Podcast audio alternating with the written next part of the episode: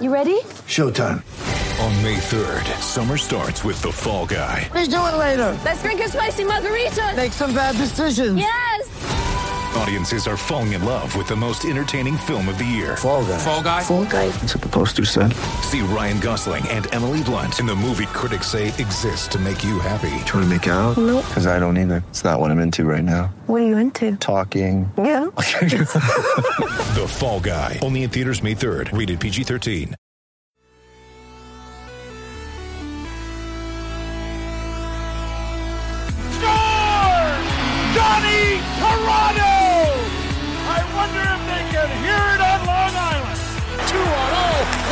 Roslovic.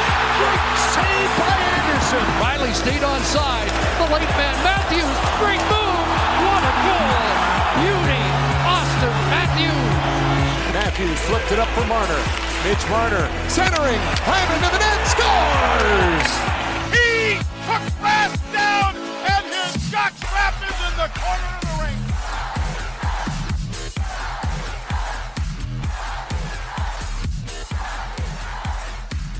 To season two, episode two of Not Another Leafs podcast on the Hockey Podcast Network. Ken Stapon, joined by Brendan McCarthy. BMAC, what's up, brother? Kenny, my goodness, happy belated. Hey, it's Joffrey Lupo. Happy birthday. The big 3 0. Big 3 0. Uh, don't feel a day over 28. It was uh, an eventful weekend, at least on Saturday night. Had a couple drinks in with the roomies, had a nice dinner. So, uh, needless to say, yesterday was a rest day for this guy. Didn't really uh, get into too much. Just parked it, watched a little football, and basically just uh, tried to sleep it off.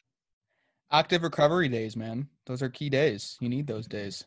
I don't know if, we if we're saying active recovery, uh, we're using that pretty loosely. Not too much going on in the world of sports at this time of year. Like right now, normally we'd be buzzing around. Probably have a, a Leaf game going on this past Saturday night. Probably have one again going on tomorrow night. But seeing as everything got pushed back, it's a little bit of a quieter time of year. But the Lou Marsh Award winners are being announced tomorrow. Uh. I got to think that Alfonso Davies, the left wing for Barcelona, or not Barcelona, rather for Bayern Munich, has to be the front runner in this campaign. He just had an outstanding season in one of the top leagues in Europe. We understand how hard, difficult the transition can be moving from the MLS to competition at that level, and he has been outstanding for the club. I mean, he is clearly the front runner to win it. I was listing off potential candidates, but really, Kenny, I don't think anyone can compete with this young superstar in the making. I mean, he won Bundesliga Rookie of the Year, helped Bayern Munich win a UEFA Champions League title. I just can't get over how how much prime he has left. I mean, he hasn't really even hit his prime. He has, he has so much more uh, left, and he's just such an ultra ultra competitor. Great for Canada, great for Canadian soccer. I really don't think anyone can rival with him. Maybe Laurent Duvernay Tardif, if I'm getting that right. I'm not really a good French speaking individual. no, no, don't But- best French stuff down. But he also won yesterday. We're recording this Monday, December 7th. He won Sports Illustrated Sports Person of the Year, which is incredible because, of course, he's got a Super Bowl ring, but he decided to take the season off and be a frontline worker and in, in the medical field as well. So he definitely deserved that. But of course, Lou Marsh is just strictly sports. So I think Fonzo is, has got it in the bag. Jamal Murray, maybe. I mean, I know he really kind of shined in the playoffs, but I really don't think anyone can compete with Alfonso. Yeah, when it comes to team sports as well, oftentimes this is an award you see it go to, you know, a skier or a bobsledder, or it's more of an individual award. Oftentimes, uh, Bianca Andreescu was the winner last year, I believe. Yes. Obviously, after her amazing campaign, uh, for Alfonso Davies to be in the conversation and be in the team sport, and for Jamal Murray to be in the conversation and be in the team sport, shows how important they've been as Canadian athletes on the whole to the country and the presence that they've brought for Canadians on the international level. I just think this season, with all that Davies has done, and it's just been incredible to watch. So, all the best to all the nominees, but feel like Davies is the front runner this season. Some news out of the NHL, uh, more geared towards the World Juniors. Uh, the New Jersey Devils and the New York Rangers, disappointingly for the Americans and the Canadians, announced that Jack Hughes nor Alexis Lafreniere will be allowed to compete at the World Junior Championships this winter. Were you surprised by this decision, this decision, BMAC? Not really. considering what Alexis Lafreniere was able to accomplish last year, I mean, they won a gold medal. He was rightly picked first overall. He was drafted to a phenomenal hockey market and one of the most storied franchises ever. I think it's right that uh, Dave Quinn and Jeff Gorton, I believe, is the Rangers GM. They made the right pick, and you have to covet your most prized possession. I mean, you remember this is the Olympics, but six years ago, to equate it to the Buds, John Tavares went down with that horrific leg injury in Yeah. Sochi against Latvia. Yeah, And it he was done for the season. It basically ruined the yeah, and it ruined the Islander season. that was it. So you know, there's that risk you take if if you do send your your top player, but you're thinking, well, why? What does he have left to prove? If they placed silver last year and, and Russia beat them really badly, and they they they're hungry, they want to come back for revenge, and they still are, but they ultimately are the defending champions. So it makes sense for Alexi Lafreniere to make this next step. He is now in the NHL big leagues, and it's I think it's better for him to get acclimated more with uh, a big league group and be acclimated in the culture of New York. Well, I think the important thing that you pointed out is that like what else does he have to accomplish? Yeah, They already won the gold. He was already the top player in the tournament. He went first overall. It'd be different if there was something left on the table still for him to accomplish. But really, all that he can accomplish by doing this is not winning the gold, or maybe they do win the gold or whatever, but maybe he's not the best player in the tournament. And maybe he doesn't play that well. And maybe they don't win the gold medal. And then all of a sudden, you're left with this bad taste in your mouth about his play at the World Junior level, despite his play last season. And at this point, what's really going to matter for him moving forward is his ability to establish himself and be a contributor at the NHL level for the New York Rangers in year one of his career. absolutely. I agree. And you know what? There's still going to be a lot of returnees on that team that can help build and propel Team Canada to potentially another gold medal game. So obviously he was their piece last year, but now he's moved on. It's like, you know, when you're a stud in high school and finally making the next move and you got to play in college, it might be kind of like, oh, I could come back and dominate in high school, but I've made that next move. Time to move on. Yeah. I wasn't a I wasn't a, a, a jock in high school. I wasn't I you were the wasn't getting any player. scholarships. No, I think uh, I think I got offered one scholarship, and it was like a very very loose offer. It was uh, Hmm. to New England College to play lacrosse, and I was like, "Hey, so like, what's so what's your situation?" And they were basically like, "Yeah, we can give you like free books." It was a private like, university sick. out of state, so it was like basically they were like, "Yeah, you can come play lacrosse for us, but you're gonna have to pay." It would have ended up being like one hundred fifty thousand dollars out of pocket. Good. I was like, oh, that sounds like a good offer for somebody, but not necessarily for uh, this guy at this point in my athletic career. Yes. No, that hey, that's fair. I didn't know you were a lacrosse guy. I played a little bit. I started late. I think I started my uh, sophomore year in high school, which would have been uh, grade 10. But it was basically just a pretty easy assimilation because, like, I played hockey forever. And they're basically like, yeah, just play defense and then field across the States. They give you a, a six foot long pole if you play defense. So it's similar length to a hockey stick. And Right. they can just beat beat these attackmen to a bloody pulp. And it's basically just legal.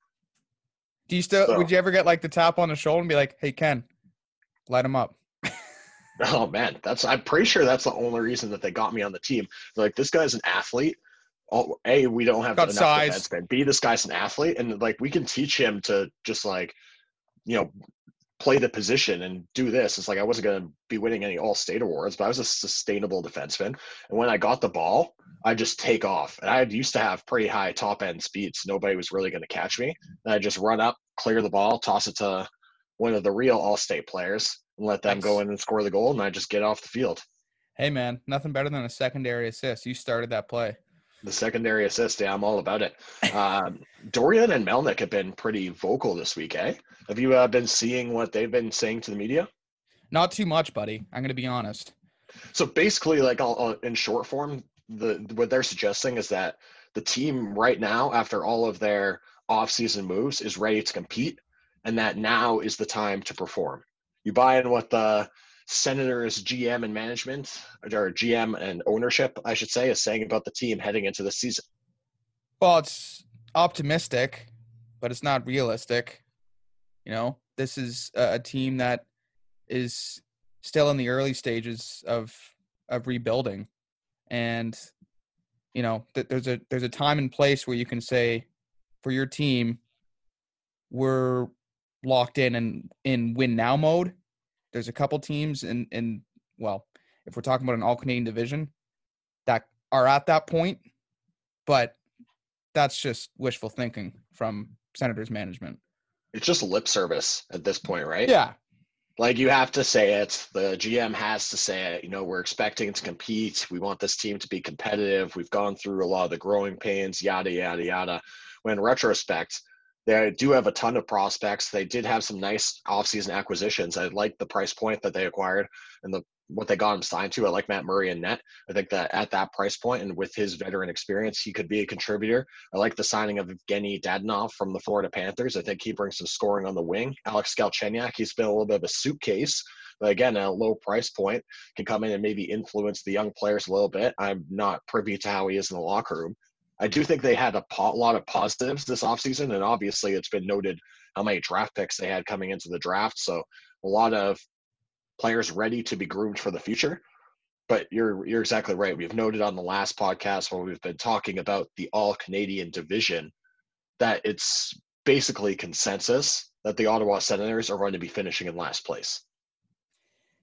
Yes. And you know, years ago it would be Montreal and Ottawa always giving the Leafs headaches.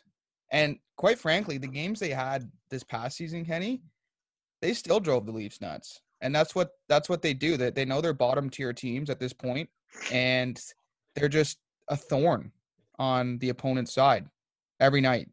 Look what Montreal did to Pittsburgh, right? In in the play-in. I think it's when you look at these teams as well. There's just so much familiarity there, and when you get into a rivalry game, yes, oh, top end skill matters, and yes, like there are like a bunch of contributing factors, but these players get up for these games. Like it doesn't matter. Like even when Toronto was in last place and Ottawa was playing well, it's like it still could be anyone's ga- game on like that given night. Now it's the same thing. Toronto's expecting to be competing for a playoff spot and hopefully looking to win their first round of the playoffs. And I can't remember how long. And the Senators are in the middle of this big rebuild, but it doesn't seem to matter. They're still going to play each other competitively each time they're on the ice. Their last playoff round win, 2004, 16 years ago. 2004. I wasn't even My born. goodness, I, Jesus Christ. What, what, actually, what, when was your birthday? Are you like 95? I'm March 96? 23rd, 1995. 1995. Yeah, so you're you're at least still the 90s baby, but yeah, Yeah. that's it's it's hectic to think about that it's been that long since this team has made the playoffs, and everybody, all the other fan bases will love to point that out. So I don't know how you we could possibly forget as Leafs fans, but it's been a tough stretch, man. And there, the expectation is going to be that this team competes, which kind of leads into what another subject I want to talk about. How long do you think Kyle Dubas's leash is going to be this season? Because obviously, it's been noted the expectations for the team. You know, we've heard all the all the chatter from Dubas, from Keefe, and their media availability, and talking about the expectations and the potential of the team and all that stuff. How long is Dubas's leash? I think you're going to see Dubas unleashed. He doesn't have to deal with. unleashed. I think I don't think he Sounds has like to deal. event. Yeah, Dubas unleashed. This January, it's Dubas. Dubas unleashed. Just D- Kyle Dubas and Steve Simmons in the steel cage. Oh my god, I would pay big bucks to see that. you and I would be just front front row seats. front row. So I don't even really know like wrestling or boxing terms. Front row of the ring. We do Ringside. front row, ringside, Is that what it is? ringside. Is that what it is? probably. So I think he's just going to be so much more comfortable and laxed, and he knows what he's been able to do this off season. It's going to ideally uh, affect the team in a positive way on the ice. But Dubas has full control, man. I think the only guy that can really pull him back at this point is Shanny. And the MLSE board, True. which But- is, uh, I think they're they're the ones that are really driving the bus. You know, you go into that boardroom with Larry Tannenbaum and like all those guys who are just sitting in the in the back. They don't really uh they don't really get involved with the media availability or too much. But from what I heard, when Babcock got gassed last year, there was a little meeting in the MLSE boardroom the night before the game in Vegas. And I think it was a foregone conclusion, regardless of what happened in that game or not. but there may or may not have been some suggestions from some higher ups that it was time for there to be a change at the front, and it wasn't necessarily Shanahan's doing, and it wasn't necessarily Kyle Dubas's doing. It was just sort of like this is how it's going to go. So get your ass on the bird and get down there. Fair enough. No, I mean, if if it comes to that, they can always just take utter control. But to, to answer your question, I don't think he'll have a short leash. I think it's going to be the most calm, relaxed Dubas you've seen. So he's, yeah, he's just going to be fine. I think fine. that I think that the leash from the organization is probably going to be it'll be decent this year. I think that if they don't have playoff success this year, then next year you're talking like real, real short. Like better win two rounds, better be in into at least of the first round, I would expect, but probably win two rounds and be into the Eastern Conference final. Next year, if they can't do anything this year, it's going to be the expectation.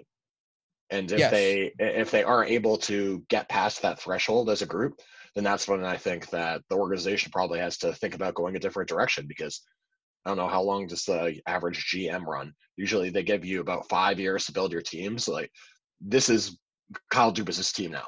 If you're The only Buffalo, players that really left over is like Morgan Rielly, who obviously Brian Burke drafted, and then you got the goaltender Frederik Andersen, who was brought in by Bobby Lou. Outside of that, the majority of the moves have been made by Kyle. if you're Buffalo, you're changing GMs every two months. yeah, that's fair. To give some, you a- some, some organizations uh, have a little bit more of a hair trigger than others. That's for certain. Hey, did you see the Jarome Iginla Boston TV Network snowstorm segment? That was hilarious. Did And you I know what? ever? Jarome handled it like a champ. You know, his his his resume speaks for itself. He's a classy guy. Former Boston Bruin.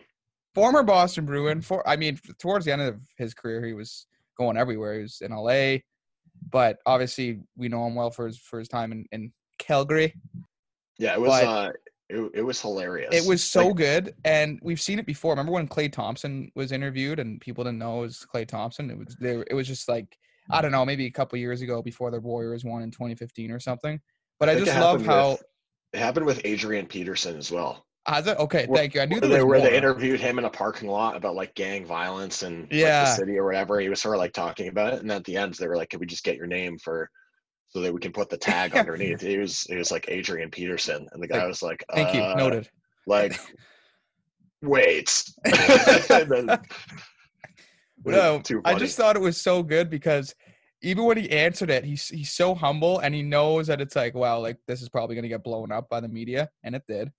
Pretty much ran Sports Center yesterday, and it's it's kind of just cool to see how you know he just looks like an average Joe, and the way he was answering it too. He's like, yeah, we had some tough stretches, obviously. Like it's just pulling that from his old post game interviews, and he's trying to use it on on wintry, snowy roads. Yeah, he was talking about how uh, I believe he talked about how they're used to getting a lot of snow in Canada, so it's not something that he isn't used to before. It was great. I loved whole it. was so funny. Hey, I've, I've got a question for you, and we aren't going to put the bumper in or anything, but it's a little bit of a believe it or not. Just wanted to toss one at you. What do you think the chances are that Auston Matthews could win the Rocket next year? Do you believe they could? That's an excellent question. It's like it's basically him or the over. field. So it's kind of it's kind of like well, obviously you'd probably feel more comfortable taking the field. But let me just pitch my case to you. Ovechkin is 35. He's not getting any younger. He's still going to get his, but I feel like if now more than ever is a good chance for somebody to surpass him. Pastrnak, who was also in the conversation last year, I believe is going to be missing the beginning of the year because he's getting surgery. So he's not going to be playing as many games as Matthews, which by my money, those are the two guys that you're going to be directly competing with if you're looking based off last season and prior seasons. So this is an excellent opportunity for Matthews to surpass Ovechkin. I mean, he was only one goal short of tying both Pastrnak and Ovechkin last season. He's at 47 before play was suspended. Correct. I think maybe a, a reduced season could could really impact Matthews in a good way. I think he'll he'll come out of the gate really hot, and I think to answer your question, he does have an excellent chance of of winning Rocket Richard. Yeah. it's just condensed. There's none of that. Okay, you hit a dry spell for a little bit, you get after yourself, You're on yourself too much. It's weighing on your shoulders. This is just 48 to 56 games, whatever the league and the players decide, and it's go go go. You know, so th- this could really, really be good for Matthews. I think he has as good of a chance as any of those guys that I just listed. Like we said, Pastrnak is going to miss some time. There's probably going to be a couple players who you weren't expecting who are just going to get hot, like you said. Panarin, man, Panarin could have a huge year. You could. In the shortened season, it's like the flip of a coin, man, because like Yeah. you said, you aren't going to really have time to go through those bad stretches. If you No. go through, if a team goes through a bad stretch, if a player goes through a bad stretch, it's pretty much going to be, you know, pull yourself by your bootstraps and figure it out because you aren't going to be able to be throwing away points willy nilly in a shortened season the same way that, quite frankly, Toronto has done that over the last several seasons. and more back to backs too. I'm sure there's not going to be any time to really mull things over. It's like, well, we got to fly out to Buffalo tomorrow, so let's forget about that one. And Matthews, go and get a pair if you can. And it's just gonna. I think it's gonna be better mentally for them to just keep keep at it, Just keep moving. keep forward. moving, Keep it moving. moving on up. Yeah, I would expect as well to probably see a big year out of Marner. Like uh, on on the wing, uh, it depends to see who Sheldon Keefe is going to put him with. My gut would say they probably is going to try to get Johnny Toronto going again, and they might try to rejuvenate that line that had such success in 2018, 2019 with uh, JT Hyman and Marner, and then maybe you see like a Matthews, Mikheyev, Nylander sort of situation. But I think this is going to be another situation where like Marner could be pushing for most overall points in the league as well. He's been sniffing around uh, about 100 the last couple of years. I think he is just as good a chance as anybody to be pushing for that. He can absolutely, and I I, do like Hyman and Tavares together. I know since 2016 they've been really pushing for Hyman and and Matthews together, but I think what's great about all the offseason acquisitions, Kenny, is that Keefe can just have fun. Like he can just throw his top six into a blender. You know, maybe Simmonds gets paired with Matthews, like you said, Mikheyev, but they're gonna have tons of options. The top six is just gonna be headache for opposing teams. Yeah, and the leadership group, we've talked about that before, is really established now with lots of guys that don't necessarily need something stitched on their jersey to make their voice heard in the locker room, whether that's Thornton, whether it's Simmonds, whether it's Frederik Andersen, whether it's uh, Jason Spezza, who's been established as being an important part in that locker room. There's going to be a lot of voices here, and I really feel like this team has a different feel moving into this season than they have in years past. Let's get to our most popular segment, The library, bar. bar. Should we change it up for season two? Maybe call it uh, some other bougie bar. No, let's stick it. Let, let's stick with the library bar for now. We can change it when we have like a funny anecdote for why we want to change it.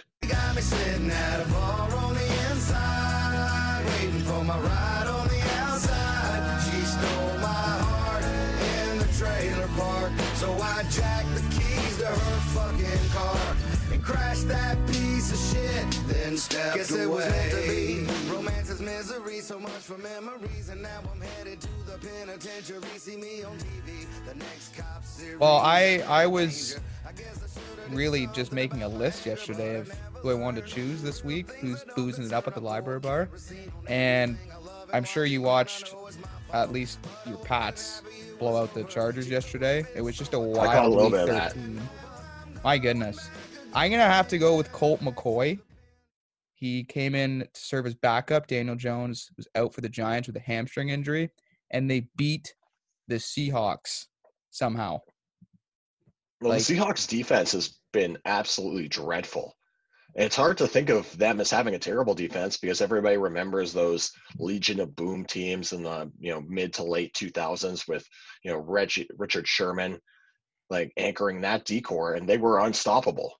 And now they've transitioned from being a defensive powerhouse to being an offensive powerhouse. And the connection between Russell Wilson and DK Metcalf is one of the best tandems in the league they just need to figure out a way to slow down the other team's opposition because or the opposition's quarterbacks and offense because they haven't been able to do it and there is no reason that Colt McCoy should have been showcased like that against Yep. a team that's a better team. He hadn't won since October of 2014. He deserves a few Stellas. Was he another Cleveland Browns draft pick that just didn't work out? I believe he was. He might have been. I think you're right. Yeah, I feel like there was a while there where they just kept picking quarterbacks like kind of every year, and it was just a disaster. Like Brandon Weeden was another one, I believe. Colt McCoy, um, Brady Quinn was he de- drafted by the Browns as well? I'm going down a rabbit hole here, but we can pull up a list for sure of like all the Browns quarterbacks. It's just uh, it's a they've just had a dreadful record like over the last like 10 20 years of quarterbacks taken it's like seems like there's a new one in every year Well, that was my other guy too. Speaking of the Browns, is Baker Mayfield. I mean, yesterday with a win, Browns have a winning season for the first time since 07. So I think Baker went off yesterday for like four TDs. I think I think he's joining uh, McCoy up at the Library Bay. Let's see. What about you? Derek Anderson, Brady Quinn, Colt McCoy, Brandon Weeden, Jason Campbell, Brian Ho- Hoyer. Hey, Johnny Manziel, you remember that guy? Oh Uh, Josh McCown, another one. commercial acting now. Baker and now Baker Mayfield. There's there's a ton. Robert Griffin took some snaps in there in the mid in the midterm. Like it's it's been unbelievable to watch the rotating door there. Uh, I'm actually going to pick the quarterback of another team of the San Diego Superchargers, Justin Herbert.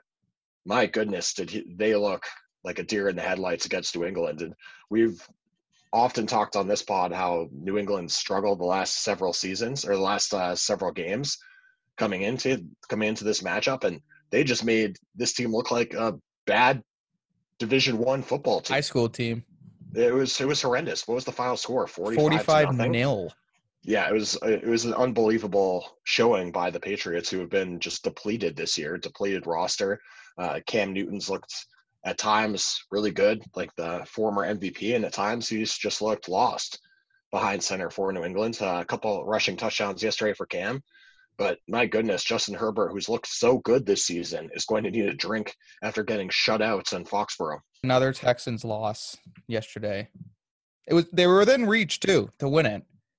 Deshaun Watson fumbles in the red zone, and he just looked absolutely dejected afterwards. I don't know. I I- don't want to speak too soon, but he might wanna he might want to request a trade out of Houston. If that's the case, yikes. Yeah, so it's looking like they're going to be in a rebuild again. And they're the- one of these teams who perennially is just always trying to adjust on the fly. And when Bill O'Brien traded DeAndre Hopkins, I thought that was kind of the nail in the coffin for those guys that you know give up a player of that echelon, and the return wasn't great either. No. So if I'm if I'm Watson, I wouldn't blame his agent at all if they were like, he's like, you know what, it's time to get me out of here He needs quarterbacks are at a premium. You could get a great return if you're Houston. And is your window going to line up with what Deshaun wants to do? That's the question that you have to ask yourself. Are you going to be able to compete with this guy at quarterback, or are you just burning his career? Because it could be best for both sides to just move on. it's going to be a situation where, hey, I want out of here, or if you want to load up some more offensive weapons for me, that'd be great. Because Deshaun Watson, he's a stud. He was taken in the same draft as Patty Mahomes and Mitch Trubisky in 2017, a loaded draft. So we know what Deshaun is capable of. And it, it's really, as you said, just burning his career. So they got to make moves, uh, not moves like st- trading your your star receiver. Hey, what do you make of uh, the NHL saying that they're going to be just that they're just taking their time? I know this isn't a surprise to anybody, but they've been pretty open that they aren't trying to rush the schematics or the planning. And I gotta be honest, I feel like this is a big missed opportunity for them to get their stuff off and running, like at the same time as the NBA. They can just sort of get well established into the season and sort of get those January first games in that they've always been like so notably like the Winter Classic and the outdoor games. That's sort of their day, and it looks like this point like that's that's just not going to happen for them. I'm as each day goes on here, Ken. I'm just kind of sitting here going like, what what is next? Like, where is the urgency here? Look how quickly and efficiently the NBA and the Players Association were able to work together and get a season intact and a format going, and they did it effectively. And the NHL needs to follow suit here. I think the one thing I would say about the NBA and the difference for the NHL is that the NHL is gate driven. The NBA has big enough television contracts in the States that they can still turn a profit based off just showing their games on television. Where we've often talked about the smaller markets in the NHL, they need to have people in the seats to be making money. And they have obviously it's not looking like that's going to be the case. Certainly it won't be the case in Canada for a long time. I would be surprised if we were going to be able to be in a stadium that's not open air by this time next year. It's scary to think so, but it's a, a strong possibility. Do you also see uh, Claude Julien's comments on the Canadian division? Uh, he seems to agree with us, saying that it's going to be extremely competitive and that'll be a pretty good battle for the Montreal Canadiens to try to compete. It's going to be, I, I, if if this finally gets organized, and uh, I mean the only thing that's it, the most sure right now is an all Canadian division, but let's let's worry about the other facets that need to get sorted out first, and because as we keep getting into December here, suddenly it's going to be Christmas, and the the season's just going to keep getting pushed. Uh, of late, uh, according to some TSN hockey insiders, when I'm floating around studio, like could be as as late as early Feb. Yeah. That's what it's looking like. Like best case Ontario right now, it's going to be second week of January and the each day that goes by that we don't really hear anything.